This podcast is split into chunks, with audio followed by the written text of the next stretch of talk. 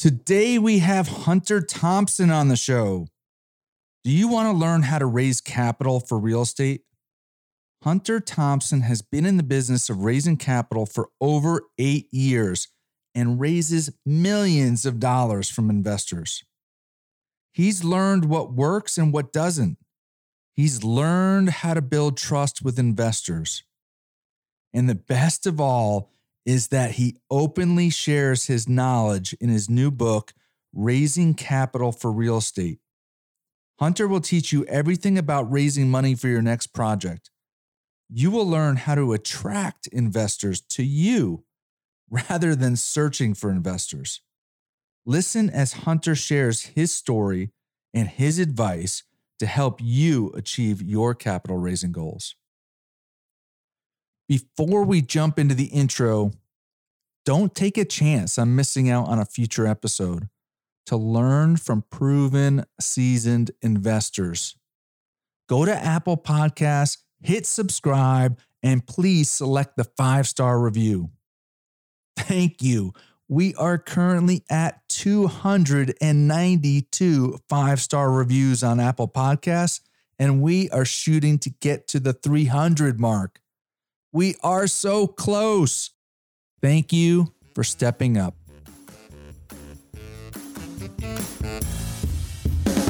Welcome to Darren Batchelder's Real Estate Investing Show. Each week, you will learn how to grow your wealth through real estate investing. Be introduced to the players that are getting it done and learn how you can get involved. And now, here's your host, Darren Batchelder.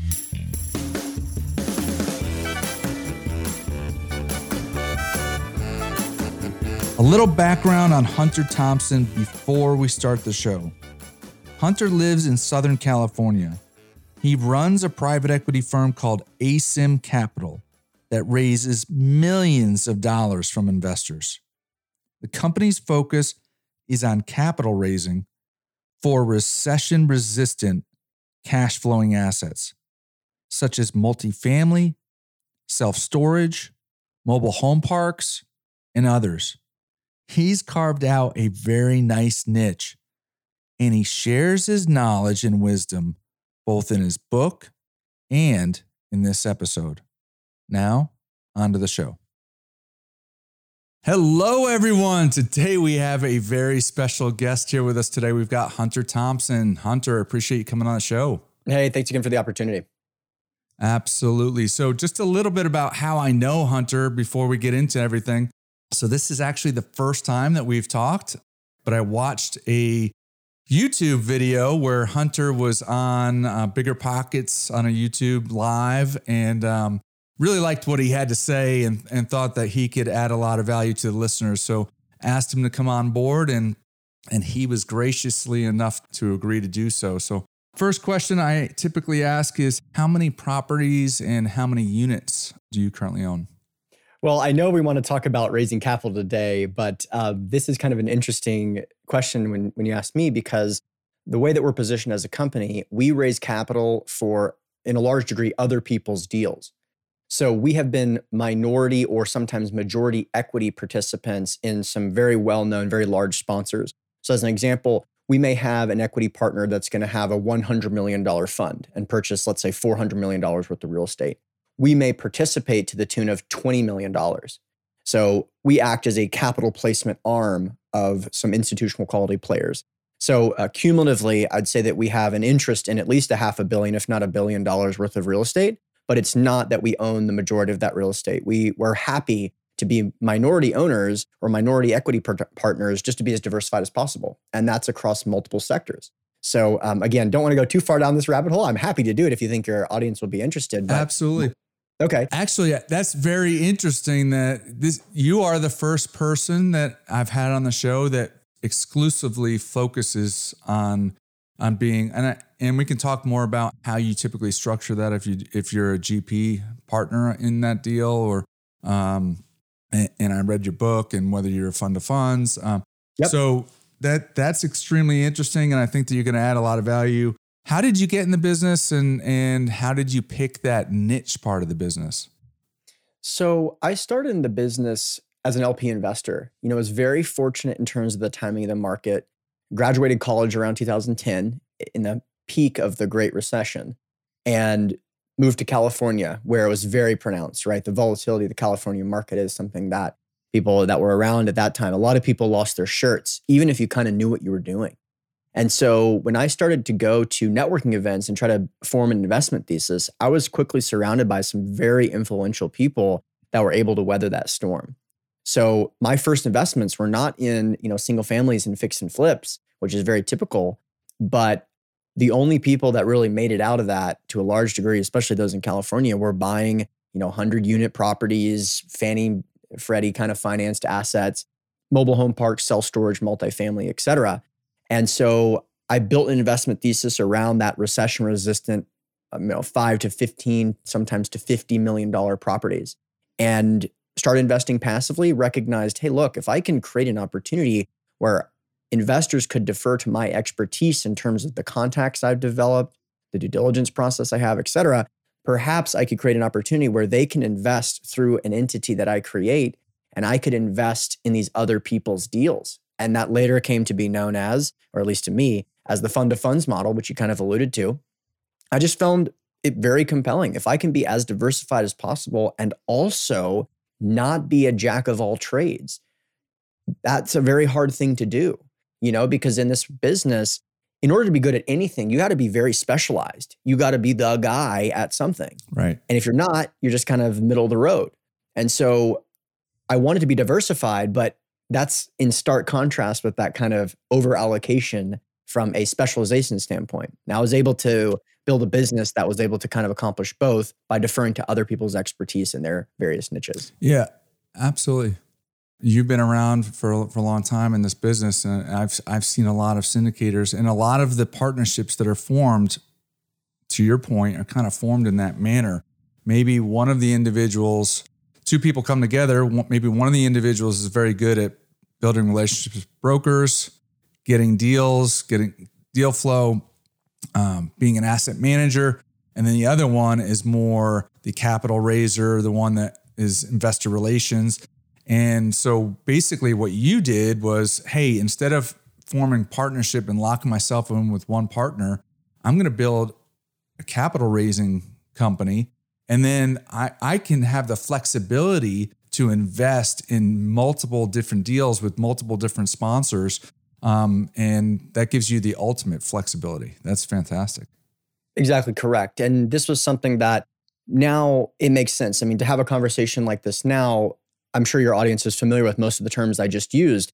Going back to 2011, you know, crowdfunding wasn't even legal on the internet at that time. So it was a really kind of walking on the moon scenario. But some of the moves I made early on, not because of my own intuition, but just because of the mentors that I got, um, put me in a good position to do exactly what you just outlined. That, that's fantastic. You know, you know, you say that it, you know times are different, but there, I've been around a lot of syndicators, and there's not too many that focus in just on, on that niche. Um, there's that's there's, true. You know, there's a lot of people that basically look at all right, if I'm going to scale this thing, I'm going to have to start hiring employees and build a company and have asset managers.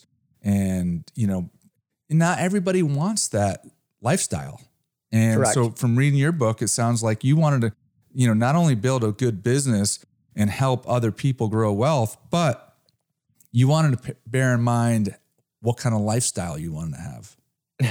That's so true. You know, um, and I appreciate, like I mentioned, the email that you sent.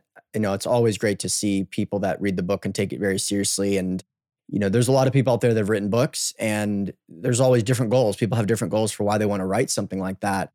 The book is, you know, to a large degree, my life's work, at least up until this point, meaning that it's everything I know about capital raising. And so that's not the way that most people write books. But the books that really impacted my life, I could tell that the authors just gave away the playbook and said, look, if you do this, you're going to have success. Now, the things written in the book, they're not easy to do, but if you do them, you will have success. It may take a little bit of time, but and a lot of hard work and some trials and tribulations, which I also talk about in the book, but it is the playbook for raising capital in today's environment.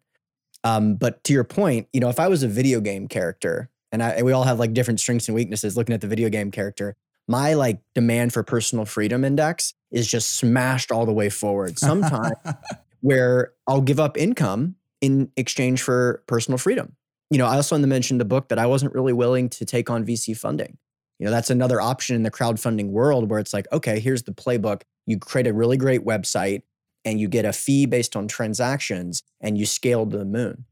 Well, you know, it's possible to accomplish remarkable things in this industry without attaching yourself to that type of investment and to have a board of advisors and all those things, which I was really trying to avoid.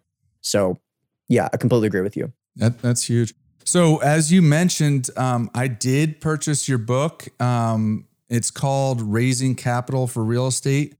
Um, and later on in the show, I'm, I'm hoping that you will give the listeners uh, the opportunity to to find a place to to get that book. Um, it was very good. If you don't mind, I'd like to just pick out a few things that I read in the book and and get your take on it. Would that work for Happy you? Do it, of course. Um, so you talk about in one part a two thousand dollar idea. So, what is a two thousand dollar idea? What does that mean to you? Well, the first part of that is that most people, especially when you're just getting started in this industry, don't recognize how valuable and how potentially lucrative this industry can be. And so intuitively, you start to play small ball. And this is definitely true of me, where I would think, okay, I'm going to go to a networking event and it's only a $30 entry fee. And the real goal there is to kind of meet some contacts, for example. But especially in Los Angeles, driving around, you know, going to these networking events is a very burdensome thing to do. And I felt like there's a little just, bit more congestion there. exactly.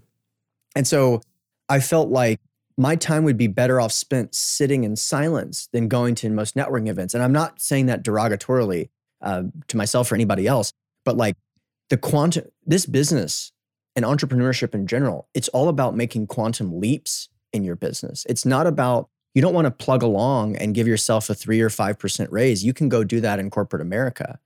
But if your goal is to really grow and to create something impactful, not only for yourself, but for others as well, all the way from your tenants, all the way to maybe the next generation or even the generation after that, you have to have quantum leaps. And so the concept of the $2,000, uh, $2,000 idea is basically going in with a minimum requirement. If I'm going to take an evening to go to a networking event, I've got to get at least one $2,000 piece of contact or content or relationships or thoughts or concepts, etc. And that way can have a $2,000 night. And you know that your number may be different based on where you are in your career, but especially back then, you know, I needed to go in with the mentality that where is my $2,000 night? And if I can have a $2,000 night, then it'll definitely be worth my time. So I'll give you an example. You know, what person can I potentially partner with Maybe if it's not directly a partnership with them, maybe they could introduce me to someone. What is a, a software that I could use to conduct due diligence? Who is an attorney that I need to know that could potentially create my next legal document? What are some strategies that are more advanced, like constantly leveling up your game? Because if you go in there saying, thinking, I paid $30, I just got to get my money's worth, man, your time is so much more valuable than that $30. You should be outsourcing $30 tasks in exchange yeah. for $1,000 tasks. Yeah, so I, I really liked that idea and I and I thought about it in terms of okay, well, how do I do that? And and you know how does that uh, concept apply to, to my, my life and you know different events? And sometimes you know I tell people sometimes I'll, I'll pay to go to a you know a speaking conference and there might be eight speakers. And the first four speakers I'm like waste of time, waste of time, waste of time, waste of time. And then all of a sudden, the fifth speaker says something. And I'm like, holy cow, what a great idea. If I take that and apply that to my business, that's a game changer. And so, like, you have to sift through a bunch of, you know, maybe non-value items. But when you when you get that nugget, you know, that's just that's just huge. I love it. I was just literally like closing my eye. What you're saying is so powerful because of the fact that we're living in an age where the information is not the X factor. Everyone has access to it. We have great shows such as yourself that maybe even didn't exist a few years ago, but now everyone knows the playbook, the template, the terminology. And those tools, which are readily available, therefore are no longer the X factor. It's what can you extract from those conversations and how can you apply it to your own business? That is a really, really powerful, uh, powerful concept. And here's why. Because in that example you mentioned where you're at a seminar, for example, and there's eight speakers, you're in the room with hundreds of people and they're all getting the same information. Right. But what percentage of those people are going to go and revolutionize their business because of that seminar? Probably 1%. Meaning that if you're in a room with 500 people, five of them are doing what you're doing, just going, where's the value? Where's the value? Where's the value? And it becomes, when you can gamify that process, it makes you always listening all the time. Does that make sense? Yeah. Because if you're huge. not gamifying it, you can check out easily and go, this guy doesn't know what he's talking about. He's boring or, or whatever. He doesn't apply to my business, et cetera, et cetera. And one way I found to kind of maximize that is to even gamify those moments where if you're thinking, and this is like the ultimate X factor, if you find yourself thinking, I don't invest in fix and flips, which is true, I don't. So if I'm going to a networking event and I start to meet someone and they explain, well, I do hard money loans and I do fix and flips, et cetera, and I loan to wholesalers or something like that. It's very easy for me to go, what do we all say? Well, I got to go to the bathroom. I'll see you around. And you know, you know, you walk around for a circle and then you don't really do anything. Well, what I like to do is listen and try to extract who could I contact this person with? Who can I connect this person with that'll ensure that they have a $2,000 night? And so what ends up happening, go, yeah, I'm a wholesaler and I work in Orange County. If I hear someone that's into hard money loans in Southern California, boom, there's the contact that makes it happen. And why this is the X factor is not just because it's fun to do nice things, which it is. And it's not just because it makes you listen to what other people are saying, which makes them much more engaged. It's when you make that connection there's a reciprocity that exists on both ends. So now they're trying to make you have a $2,000 night, but it's even both of them. And it's even stronger because you already gave them the gift of that connection. And so what happens after that is that the next time you walk in that networking event, you are famous. And the new people that don't quite know you yet, they recognize that you're the famous guy that's so good at knowing everybody. And then the momentum just starts to grow. And that's exactly how I built my career going to networking events. That that's very cool. And and you said something there that I didn't even catch from the book. Um, but it's not only that you get reciprocity from the first guy, but you took him and introduced him to somebody else, and now you have two people that want to give back to you. That's that's massive. Hey, you mentioned um, meeting somebody, you know, and that, and I and remember reading in the book that you you know you flew into town to meet you know somebody said you hey you got to meet this guy and you flew into town and and what met him and that kind of changed your life. Um, can you share that story? Because i think that um, some people don't they don't maybe see the value in in meeting somebody that can change their life um, or you know or it's funny are, to say that out loud isn't it? Yeah or they you know don't see the value in themselves. So, you know, they're not where they think they need to be. Um, so, whatever the case may be, they're basically limiting beliefs. Um, tell your story because I think it's it's key. Everybody is just one person away from really opening the door. Oh my gosh. You know, it's been a while since I've gotten to talk about the book in detail like this. And I, I appreciate the opportunity to do so because there are, I'm really, really proud of it. And that's, I have a high standard for my kind of output. But what you're talking about, man. It's it's so powerful. And there's an interesting tie-in to a recent story that just happened. But basically, you know, I went, I was going to networking events, and again during COVID, this has kind of slowed down, but it's about to open up in a big way. Uh, my wife is in the event planning business, and these things are coming back with a vengeance in the next in the next coming months. But I started um, going to events, and I met someone at an event that was investing in and purchasing and operating ATM machines. And I very quickly was very interested in it. There's a lot of nuances of the business, which we don't have to get into now, but um, you know, it's a asset class which is depreciating. There's a technology risk. The cash flow is very high. Usually it's unleveraged, very predictable cash flow. Very just nuances there that I really liked. And it's not, you don't sell the asset at the end. So you're not really dependent on market dynamics. It's all about cash flow. Very interesting play. And I was like, okay, forget real estate for a moment tell me about your network, your business. Like, how'd you get into this? How'd you finance these? Who was involved in raising capital for these? And he said, if you're interested in these more niche, kind of recession resistant plays, you should meet this individual named Jeremy Roll. And um, Jeremy's a guy who, if you haven't had him on your show yet, you should certainly. Um, I ended up going to a meetup with Jeremy. And very quickly, I recognized that him and I saw the world and particularly the investment space very similarly. He's very risk averse, very focused on uh, counter cyclical slash recession resistant assets, mobile home parks, and self storage. And he had just thought these things through to a larger degree than I had because he'd been in the business for about uh, five years full time uh, before me. And what ended up happening was as soon as I started to build a relationship with him, I reached out and said, Hey, look, I want to be in your position as quickly as possible. And I want to build a business that's kind of similar to yours in terms of your passive investing strategies. And if you're interested, you know, I'd be an intern for you, $12 an hour. That'd be great, whatever. And this is the key. This is the key. It goes back to what you mentioned about the book. I'm smiling. but he said, Hey, you know, I think you're great, but I don't really have a lot of like menial tasks to do. All the tasks I do are like super high level tasks. I don't need your help with those tasks. And I was like, I met the right guy. like it, going back to the fact right. that I didn't want to build some massive business which required all this overhead and all these employees. I wanted to build a business which was focused on passive investments. That's the whole key. It sounds like an infomercial, but it's true. If you're in a passive investment and the operator knows what they're doing, you're just supposed to get checks. And now it's not even checks, it's electronic deposits directly to the bank account. And he had set up a business like that. And so I can talk about the details of how that relationship evolved. But, you know, Jeremy is an influential person in this space and was very patient with me and was willing to schedule bi monthly calls with me to kind of outline his investment thesis.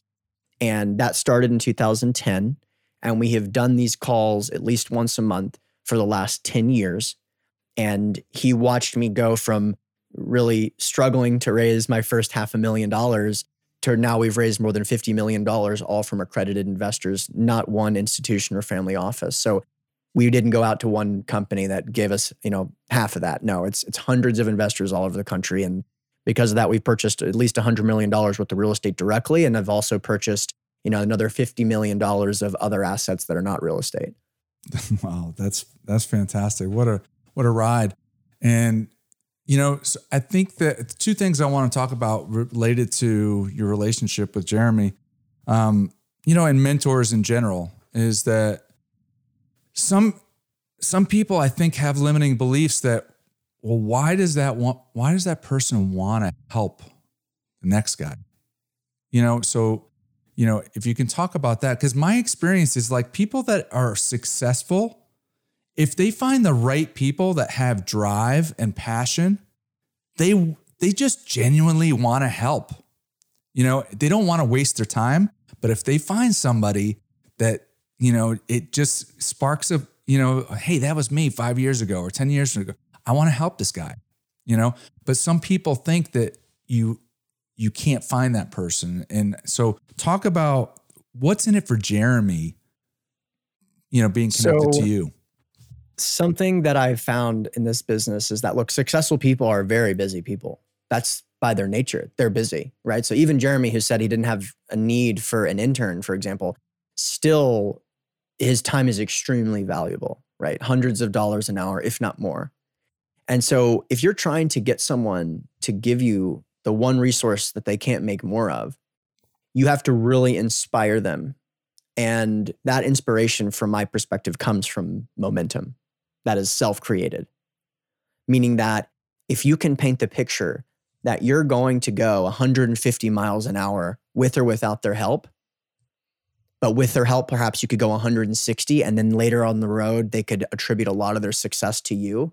That's a very compelling thing. Now, I'm not saying that Jeremy did all that math. I think he just liked me intuitively. We saw the world similarly. He saw, okay, this person's going somewhere. This is worth my time. It's worth the investment to later uh, create something great down the road. And you know, that did create something fantastic for him down the road, right? We've done millions of dollars of deals together. And um, so, but that's how you do it. You you show that if you have the opportunity, to let's say, work with a mentor, and they say, you know, I'm kind of interested in the relationship between interest rates and cap rates. You hear them say that in offhanded com- conversation if you just go all in on trying to listen to every podcast on interest rates and cap rates and listen to economics on interest rates and cap rates and articles and so and so, and the next time you talk, you go, you know, I've been thinking about this a lot too. And this is what I think now. I think that I think most people probably think that there's an inverse relationship with interest rates and cap rates. But if you actually look into the data, there seems to be a more of a correlation in the sense that the lower the interest rates are, the lower the cap rates are. But he has to, it's only over a 12 month period. In short terms, there can be these divulgence. It's like, oh my gosh, like, wow, you went from not knowing about this topic to being obsessive on this topic and with a high demand for excellence quickly. Those are all the makings of a successful person. And if you can even tie that into a personal story where, you know, you can show what's on the table if you're successful, not only for yourself, but for others as well, how can I not help you out if I'm in a position to do so? Yeah, that's a, that's a great point. I love that you said inspire them because I think that that's it. There's just like, this is going just like human nature, man. It's like you, you need to just connect with somebody and inspire them. You know, I agree with you on, and I don't, it, but yeah, I want to add something to it. Um, you know, if you're gonna, if he talks about interest rates and cap rates, I think you still ha- you have to be authentic to yourself and you have to be totally. you. So if if that topic is not something that you're passionate about, you know, or that part of the industry, you know, it's it's probably he's probably going to see through it, totally. even if you do all the research. You know, totally. So find something that you know is part of you that's authentic, and then go all in on that. You know, and and connect with somebody that really loves that. Yes, even before you know going into that type of relationship, I want to be very dialed in to who that person really is, and if I can see them and I working together for the next multiple decades to come. Right. So people always talk about getting mentors, and you can be mentored by people that don't know you directly. You can have an asymmetric relationship with your mentors, right? Think about like Robert Kiyosaki, for example. That's a book that I'm sure has come up on pretty much every single interview you've ever done. And yet Robert Kiyosaki likely doesn't know most of your guests. right. So that's that's one thing. But when I'm talking about the mentors and that are in your life, you want to have like one or two in your whole life that are your professional mentors. And so think about it with that kind of care when you go into those relationships, because the closer the proximity of what they're doing in terms of what you see yourself later down the road, the less likely it is that those situations are going to come up where they're asking you to do something that's way outside of your area of expertise or interest. You can kind of be yourself more more reasonably at that point. Make yeah, sense? I, yeah, that totally makes sense. Totally makes sense. So you built a business on raising capital and this is this is funny. Um, so tell the goose egg story. Well, you know, the goose egg story is really a story that's happened many times in my career. It just started to matter less and less, um, which is also a really important lesson for entrepreneurs, particularly real estate entrepreneurs. But you know, I, as I mentioned, I started building up a track record with my own personal capital. You know, investing passively in some pretty advanced operators uh, starting in 2011. By 2012, 13, 14, I started to grow some confidence and started bringing in uh, friends and family, additional, you know, my mom, my sisters, my aunt, etc. Um, around 2013 or so, I decided to create my first fund of funds, like a formal syndication where I'm the owner of the fund. But don't be confused. Just because we use the term fund, it doesn't mean it's a multiple property opportunity, just the typical vernacular in the investment space it's called a special purpose vehicle. There's a special purpose, and that special purpose is that it only invests in another deal, basically. And in this case, it's someone else's deal. And the reason I wanted to do this is that um, there's securities laws around how you can be compensated and such. And I didn't want to go partner with a new team. I wanted to, I wanted to partner with a very savvy advanced team, but they had no real need for me. And they're in the middle of a $20 million raise. I'm thinking, yeah, maybe I can raise a half million. So they didn't want to make me a formal member of the GP. So what I did is I went to them and said, hey, instead of me trying to be a member of the GP to avoid these broker dealer challenges, why don't we do this? I'll invest a minimum of half a million dollars in your deal, which is probably about 10 times what you're normally getting. And because of that, let me get a more favorable waterfall structure. So instead of an eight pref, I'll get a nine pref. Instead of a 70 30 split, why don't we do an 80 20 split? Something similar to that. And then at the SPV level, I'll take 10% of the deal. So the investors in my deal are getting the same economics as if they had gone direct, and I can still basically get 33% of the GP if you can make sense of those numbers. Because I'm keeping the additional 10%. Does that make sense? It's very smart. Very smart. Okay. Appreciate it. Um, so I went ahead and did that. But the whole point was that this was only economically viable or interesting to the sponsor if I could raise a half million dollars, which to me was going to be no problem, right? Because what I have, I had a track record with my own personal uh, portfolio. I had friends and family investing. I had a operator. I was not relying on my expertise. The fact that this would be my first fund was inconsequential because this group is buying a hundred millions of dollars of properties a year and has been doing so for five years. So it wasn't a Hunter Thompson show. It was all about this strategic partnership that I had created. And, you know, we all have different strengths and weaknesses. One of my strengths is being able to communicate complicated ideas effectively. So put me in a room with people that have money to invest, it's on. and so mm-hmm. I basically sent out a, a letter to several of like my friends and family, like high net worth individuals, and they could even invite their plus ones, plus twos. And I had a lunch and I got as many people to come to this lunch as possible. They had to be accredited investors. There's about room for 20 people at this lunch, and 30 people showed up. All were accredited, all had a net worth of You're at least feeling a million good at that more. point. Oh, yeah, it's on. So, you know, it's standing room only. And I texted the person who was my friend at the time, it is now my wife, Chrissy, to basically kind of preemptively celebrate this is going to happen. Not only am I going to raise a half million, I'm going to raise a million and it's on. Like once you get to your first million, everybody knows you can compound on that. And then you've got a great career ahead. And I went into this room, gave a presentation that, in all sincerity, I would give today. Like it was a very good presentation on a very good asset class. Keep in mind, we're talking about the mobile home park business in 2010 or 2011 or so, where they're trading at 10 caps, meaning that if you bought them with no debt and did no value add whatsoever, you're getting a 10% return. I'm presenting in a room full of people that have most of their money in a CD or worse. So this is going to be a landslide. I give a presentation. I handed out a piece of paper to each attendee and said, write the number that you're interested in investing, fold it to keep it private, and hand it back into me.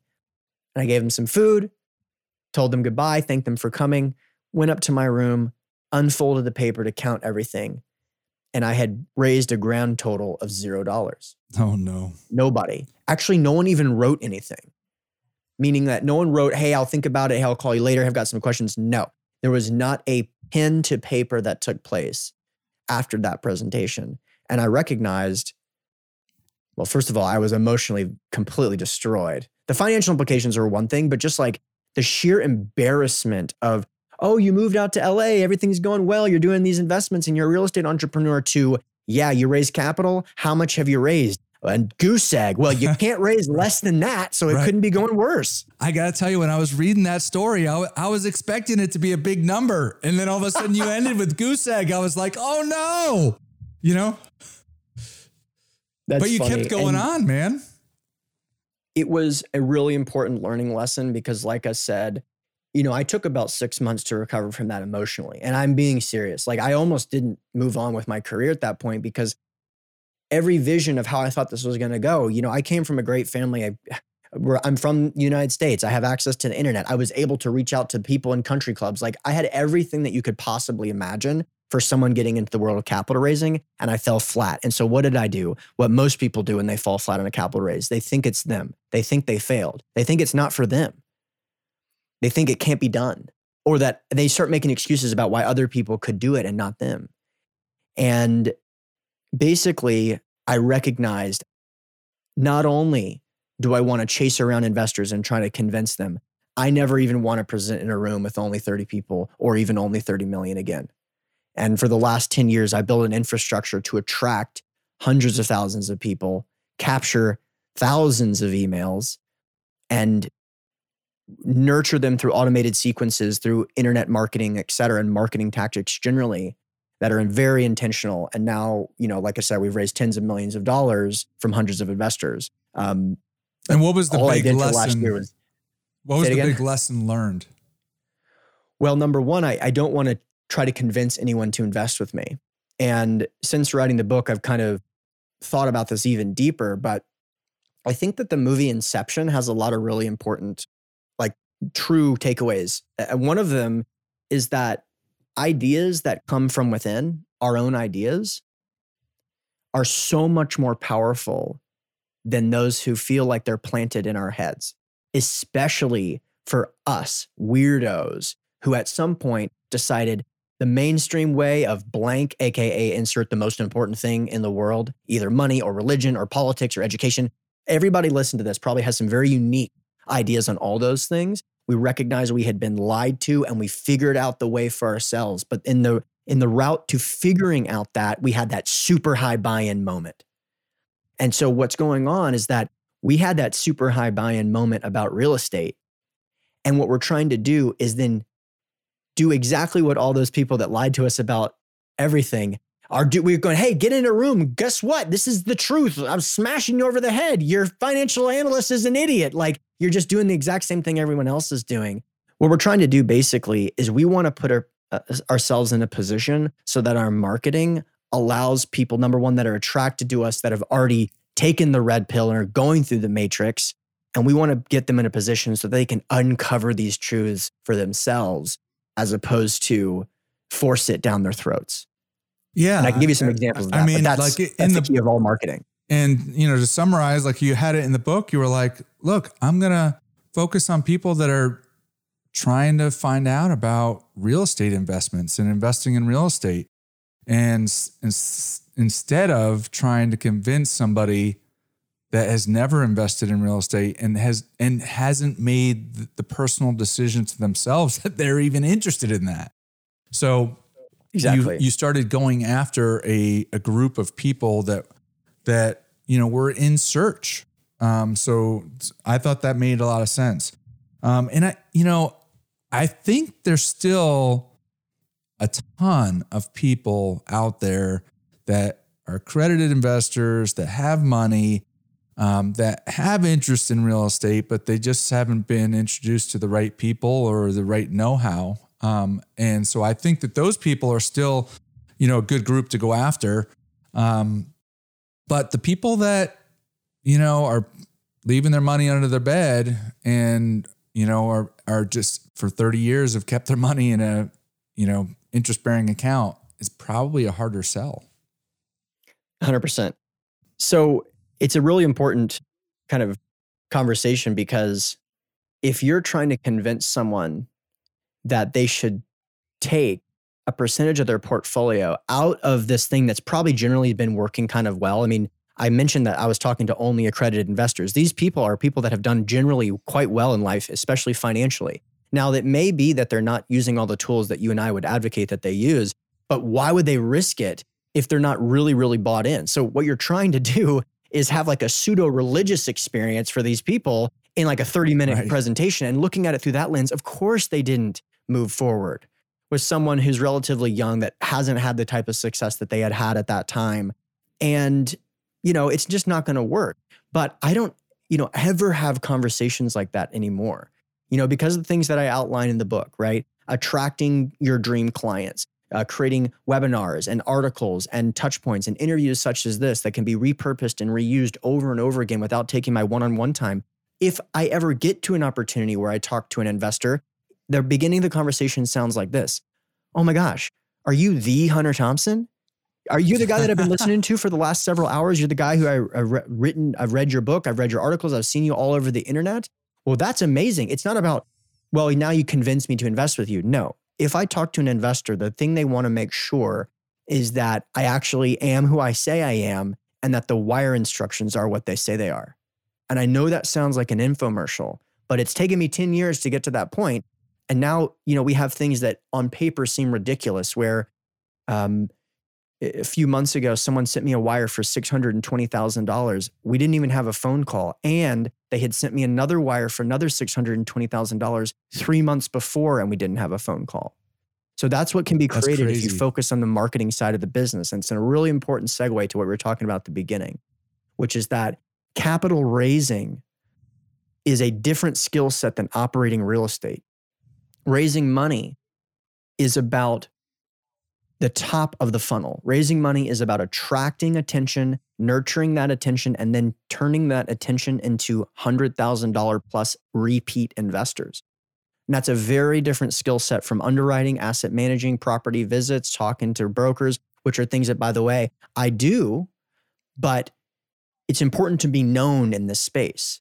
And so half my time is focused on real estate, half my time is focused on the side of things of marketing. And it's a really good mix when you have a partner who's only focused on operations, which is what we do when we have our partners and strategically partner with them. That's huge. Hey, I wanted to ask you, um, you know, I like, I really like how you structured um, the economics such that your, you know, your end customer, the investor that's investing with you with your company, you're putting that money into another deal. Had that person gone direct, they're getting the same economics. How do you protect and nurture that relationship such that after, so I'm an investor, I invest with you. Now you put me in XYZ, you know, deal. And now I'm like, oh, next time I'm just going to go to, you know, XYZ. Even if the economics are the same, there's, you know, there's a piece that says, well, why, you know, deal with the middleman? Well, it's a really great question. And I'll, I'll give you some tactical answers, but I want to give you a framework to view this because it's much more powerful than the tactics, as always, by the way. You know, Goldman Sachs, JP Morgan, a lot of private equity companies, they don't own and operate real estate. They act in a large capacity, just like the structure that I just outlined. But you know what the difference is? The marketing. So if I'm investing with, I mean, we have co invested alongside of multi billion dollar real estate companies that are doing exactly what we're doing.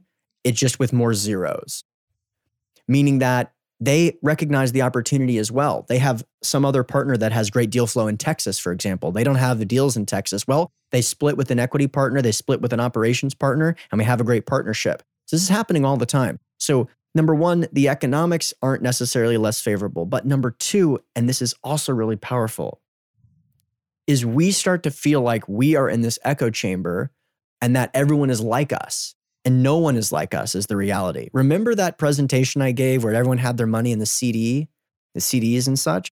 That's the reality of the 12 million accredited investors in the United States right now. They are overwhelmingly not nearly invested in real estate as they should be because they don't even know about these types of deals, nor do they want to. They would much rather de- defer to your expertise, defer to your strategic partners, defer to you flying around the country looking at these properties I mean, do you think my investors want to go and do a mobile home park property visit all across the Midwest? No, absolutely not. But I've done a couple. And so they would much rather not. And even if the economics weren't as comparable, then they would certainly want to defer to my expertise. Are there going to be investors that, as you work your way up in terms of scalability and as you get further and further away from your friends and family, that are going to be inclined to do such a thing? Yes, there's tactical ways you can work around it. And by the time you grow to that level, by the way, you'll have overcome those things in different ways. So, as an example, um, we no longer do a lot of those types of deals. And I am a registered representative. I have a Series 22. I can actually tell people go invest with them. The them in this scenario can pay us a placement fee, a percentage of the GP. They can pay us whatever they want because we're licensed to do so, though that's not the exact correct terminology. We have the registration with the SEC to do so. Um, I am also a sponsor for deals where I am not just a capital partner, but truthfully involved in the operations side of the business. And the reason for that is that these are tools. And I want to make money the same way that everyone listening to this wants to make money. Every way I can. You know what I mean? As long as the what's favorable for the investors over the long term. And I have found the fund of funds model is a great model. The placement agent model is a great model. And the direct sponsor model is also a great model. So I want to do all of them. Yeah, that's cool. That's cool. Um, I don't know if we haven't talked about this before, and and so I don't know what your answer is going to be. But you did quote Warren Buffett uh, quote, you know, buy when blood is in the streets. Um, you know, you quoted that in the book. And when I think about like the last year, right? Last year, COVID hit, you know, multifamily, you know, held up pretty strong, but everybody was pointing to hospitality and office and retail is like tanking, right? Well, I'm in the midst of trying to, you know, book my family vacation. And I'm telling you, like resorts are at capacity. They are, you know, nightly rates are through the roof right now. So hospitality has come back. Um, travel is back. And so my question is Did you or anybody that you know invest at when blood was in the streets in hospitality and get in at really good valuations? Really great question. Just curious. Yeah, that's a really good question. And um, you know, my network mostly consists of people that have a very similar perspective on investing than I do. And man, there's so many takeaways for this. So first of all, you know, our investment thesis was that our asset classes, mobile home parks, self storage, um, uh, no, not office, mobile home parks, self storage, multifamily apartments in particular would ha- hold up well during recessions, and also ATMs. We ended up uh, doing quite a bit of ATM capital as well. Um, we paused, and I sent out an email to our investor base saying, you know, we could be right on the brink of a great opportunity. I've been through this once before with 2008, and this requires a lot of strength and courage, but it could be the kind of thing that we could be in a great position. But guess what happened? That opportunity did not come. The distress did not exist. In fact, there was a, a real fall off of volume of transactions because collections were high as well as unemployment. And so buyers and sellers could not meet in the middle to a large degree because no one could make sense of it, which is fine. But where you did have the distress, this is so true of now and in 2008, it isn't the way most people think it's going to be. It's not the way the stock market works. For example, um, I made a, a, significant investment in the stock market in the peak of hysteria, COVID, March 2020, 30% reduction. I put in what I would typically put in a real estate deal into the S&P 500, which is something I hadn't done in 10 years. Um, but that's not how it happens in real estate. So, for example, in retail, which I had been talking about for years because I felt like there was a disequilibrium between the mainstream media's take on the retail apocalypse and the reality of most grocer anchored retail centers in the United States with tenants like Dollar General, mixed martial arts studios, pizza places. This is unrelated to the Amazon threat. And I was kind of talking about that publicly, but not necessarily making investments because we just didn't find the right deal. Part of that was luck, but we're very, you know, we're very cautious about where we invest, especially in a, a space with those question marks. However, when the real retail apocalypse happens and the government says you can't go into retail stores, then it's on then it's really distress. But what happened? Could you just go out and buy a retail center at a 50% discount? No, not unless you're going to buy it in cash. You know what I mean? So, like, that's the reality of the market when it comes to real estate. You don't have to be the first at all. This moves like a barge. That's the whole point. So, to answer your question about hospitality, I don't want to be in sectors that experience those types of boom bust cycles. The whole point of our thesis is to avoid that. So anytime someone goes, oh my gosh, there's a great opportunity in blank, if they're right, I don't want to participate. Because why do I want to expose myself to those types of risks of asset prices when if I can achieve a mid to teen, if mid teen type of IRR in an asset class that's historically held up exceptionally well during those type of corrections, why in pursuit of a high teen IRR will I drastically increase the likelihood of foreclosure. And that is a back of the napkin version of the name of my company. You know, the name of my firm, our private equity company is Asym. It's short for asymmetric, as in asymmetric returns. And without going into a whole Excel model, if I can predictably produce something in the 12 to 15 range, if you put that in a financial calculator, you're talking about significant wealth creation in seven, 10, and not to mention 60 years. So from my perspective, it's not worth pursuing those extra 3% per year when every decade you get hammered. Right. So from your perspective, it's it's uh, it's just a focus that you guys don't you won't look at. You won't go outside your focus um, because why would you for the the small incremental um, benefit to it? Correct. Now, you know, it, if there was true blood in the streets, it could be more than you know, two or three, um, you know, interest basis points per year. That's true. That's 100% true. Let me add one thing though, because yeah. Um, it's just that those asset classes are less susceptible. So, for example, in 2008, valuations in mobile home parks were very much hit But we're not super concerned with valuations if we have appropriate debt financing in particular. So if we have a valuation which goes from a six cap to a 10 cap, which is kind of what happened, but we're chugging along at 90% occupied, we're just going to keep chugging along unless we're forced to refinance or sell at that time for whatever reason, which can happen only with, you know, that kind of debt. But the other thing though is that we're not completely blinders on when it comes to our investment thesis. It's just that that's the thesis and the percentages are are tweaked.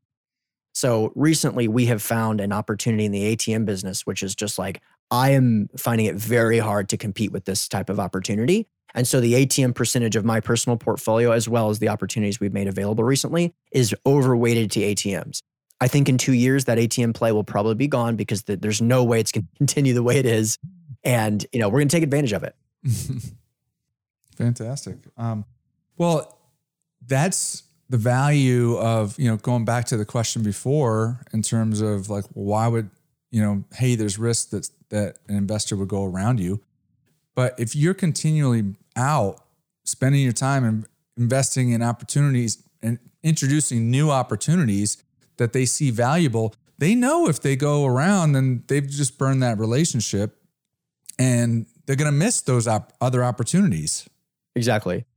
100%. And we, it's something that we just really haven't had much of a challenge with because of the favorable economics, because of the the great terms, but also um, we have bit of expertise in the business in terms of that due diligence process. You know, we take it very, very seriously. And because of our unique positioning in the space, we're well positioned to deliver that, right? Because most investment firms don't really have a spectrum of what's out there in the business. They're only focused on what their niche is. And we're well positioned to say right. in the industry as a whole, this is what's out there, this is what's favorable. And I'm not biased right? I'm only biased based on my own thesis, which is very different than most operators. So if I say there's an opportunity in the ATM business, it's because I mean it. yeah, abs- absolutely. What about geography? What about geography? Are you focused in on just certain markets or you can you can move to to different markets as well? Because you know, Texas is a hot, hot market right now, and but three years from now, maybe it's not, and some some other market is hot, and you have the flexibility to pick a partner in Texas now, and then three years from now, pick a partner in whatever other geography is is the next up and coming area. That's right, Darren. That's the whole point, right? We want to be able to be nimble and be sponsor and investment thesis and geographic location agnostic because we don't want to have our internal biases uh, impact our investments. Yeah, I like that. We recognize that human beings are, you know, by our very nature, we look for confirmation bias. We look for, I knew I was right the whole time. And oh, yeah, it'll work in Florida because I live in Florida. It just happens to be that Florida is the best market. That's what the nature of human beings is. So, you know, we don't invest in California. I live in California, and that alone should tell you a little bit about, you know, our strategy. right. Right. The other thing is is that, and I've heard this over and over from from you know syndicators, and I would believe it falls you know true for for a company like yourself as well is that look i invest money with you and you give me a very very attractive return. And then somebody tries to convince me to go elsewhere i'm probably like why would i do that? You know like this this guy did what he said he was going to do. I trust him. And no i'm going to you know look at his his next deals you know? Um, so there's there becomes a, a loyalty and a referral uh, network that happens from other people that have positive success with you.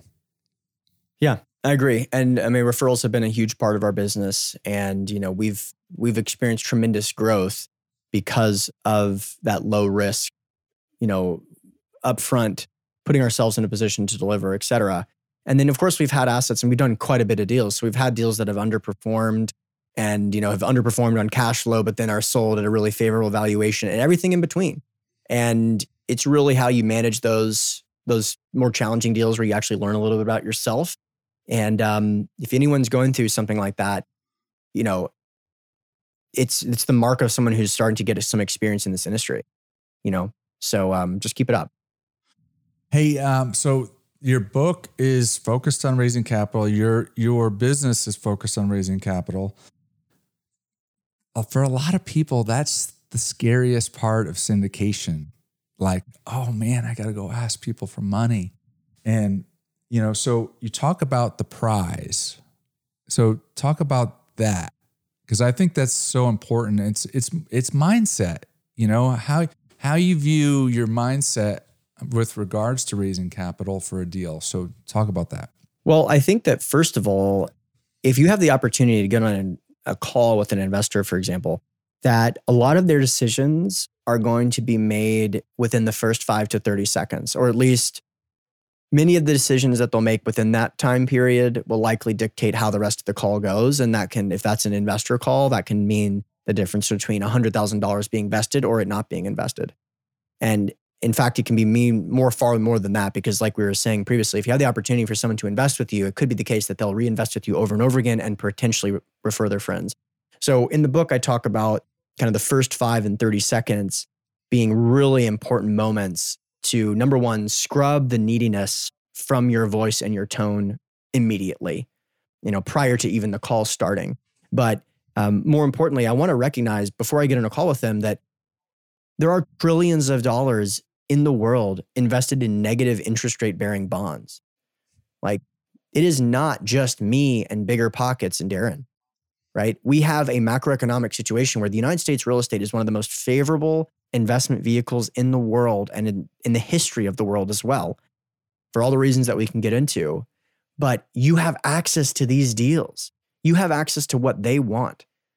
And so to recognize your deals are going to get funded. And even if you're needy now, you've got to wipe it off your personality because that's the number one thing that can kill deals. But when I get in a call with someone very quickly, you know, especially when I was just getting started, you know, I want to make it clear I'm going to set the pace of the call. I'm going to tell you when the call starts, when the call ends, and I'm also going to give you an agenda. And by the way, it's not something where I'm just trying to be super aggressive.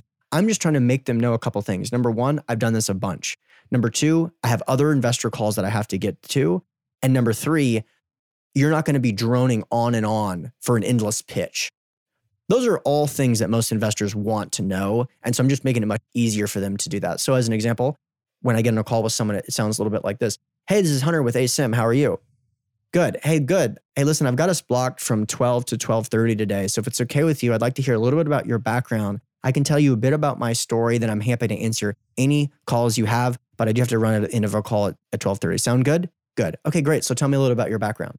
So there's so much communicated in that short little thing. I mean, if you haven't started doing that, start immediately. It'll drastically increase your close ratio and make your calls go much easier.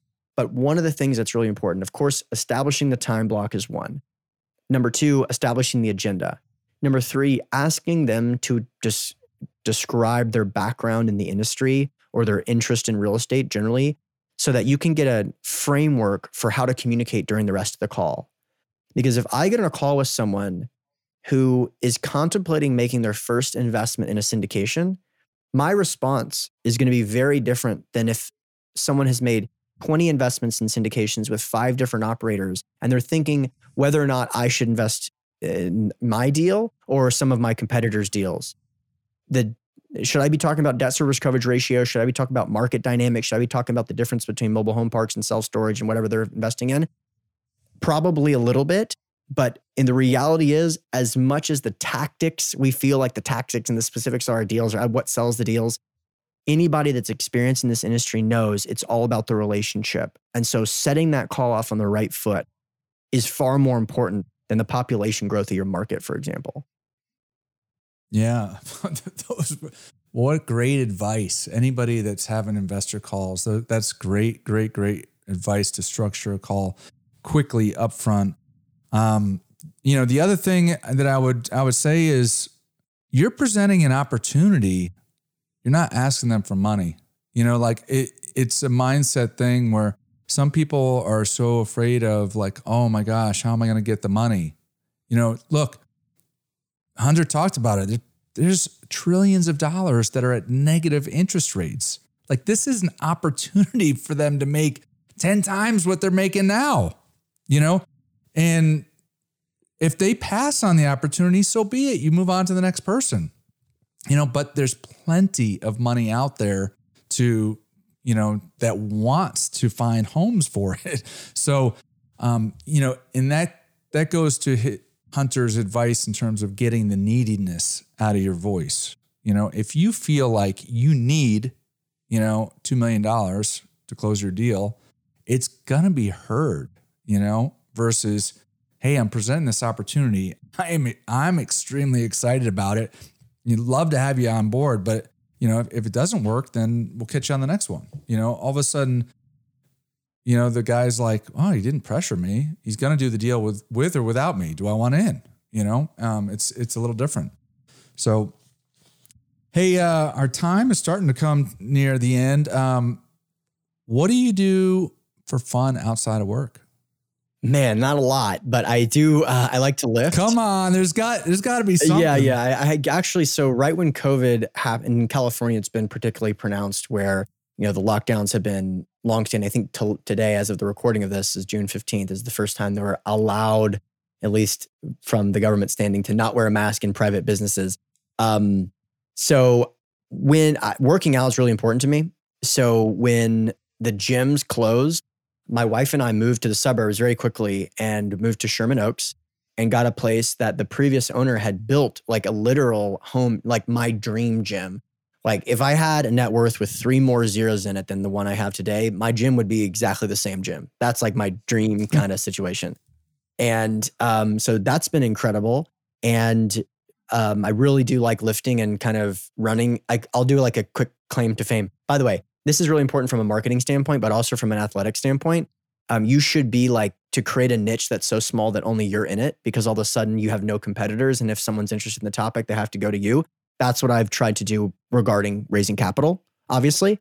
But the same thing is true with athletics. So, my kind of claim to fame, at least, is that I'm probably one of not a lot of people that at least most people would know that has both a 310 marathon and a 415 pound deadlift. So Holy no one has those two things, but not a lot of people focus on those two things. Um, so I did run one marathon. I ran the LA marathon last year. And so that's an average pace of like 715s per mile. And then in the same year, I had a, a 415 deadlift. So there you go. There's your kind of like little hack. And there's a huge obviously, obvious crossover between athletics and, and entrepreneurship. Hey, anybody that runs a marathon, it it no matter what speed, it tells you that you're dedicated, that you're, you know, that you you can persevere, that you're determined. Um, because I, I have not done one, but people that I know that have done one, they're all people that I admire uh, for, you know, their determination to to make it happen. So, and they usually carry forward that into other parts of their life. Um, so if somebody was to uh, reach out to you, what's the best way for people to get to know you? So you can go to raisingcapitalforrealestate.com and you can actually pick up this book. Like I mentioned through the conversation, this is like my life's work and it's a free plus shipping offer. So I'll actually pay for the book. The books exist. I already bought them. All you got to do is pay for the shipping. So it's like $7.99 to ship anywhere in the United States. And there's a ton of great goodies on there. There is uh, several interviews, one of which. What was the website again? Yeah, it's raisingcapitalforrealestate.com. If you're looking at the YouTube, you can you can see uh, the book. He just put, showed it up there, but I bought it on Amazon for I don't know what it was, twenty something bucks or something like that. Um, I got a ton of value from it. I'm excited that he's offering it up here for seven ninety nine to to the listeners. So I would recommend anybody that's looking to raise capital um, for their for their deals um, in real estate. It's it's an awesome resource, awesome resource. So um, raising capital for real estate.com. Um, what's the next big stretch goal for you, my friend? Well, I mean, it's kind of interesting, right? So when I wrote the book at the time, I had only raised about, I mean, not that this is a small number, but I'd raised about $30 million. And then you know, I think we raised about $15 million over the last six months. And we were very oh, slow wow. to do deals in, in 2020. So uh, I've raised now $50 million. And in the book, I tell a story about someone who had raised 100 million. And at the time, it was like this insurmountable figure that I couldn't really comprehend even. And um, now it's very clear that that's very much on the table. And so, you know, I think we'll probably raise somewhere around another $30 million over the next um, six or seven months, you know, in 2021. And that's not because we're pushing the needle, very much the opposite of that. We've built up quite a bit of capacity And now it's just a matter of finding strategic partners and, and more, more specifically, touching the strategic partners that we've created over the years and just instead of taking down 30% of their purchases, taking down 100% of their purchases. So that's the That's step. awesome.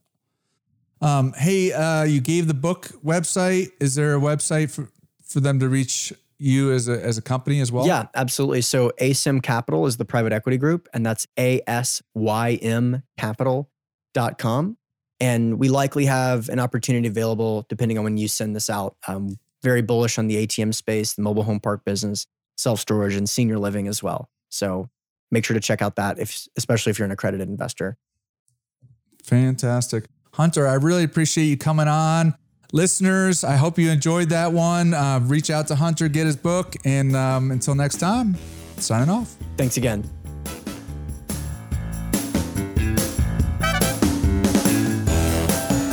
Thank you for listening to Darren Batchelder's Real Estate Investing Show at darrenbatchelder.com. If you liked the episode, please provide us with a five star review on Apple Podcasts or your podcast platform of choice. If you already provided us with a five star review, then thank you, and please share the show with a friend.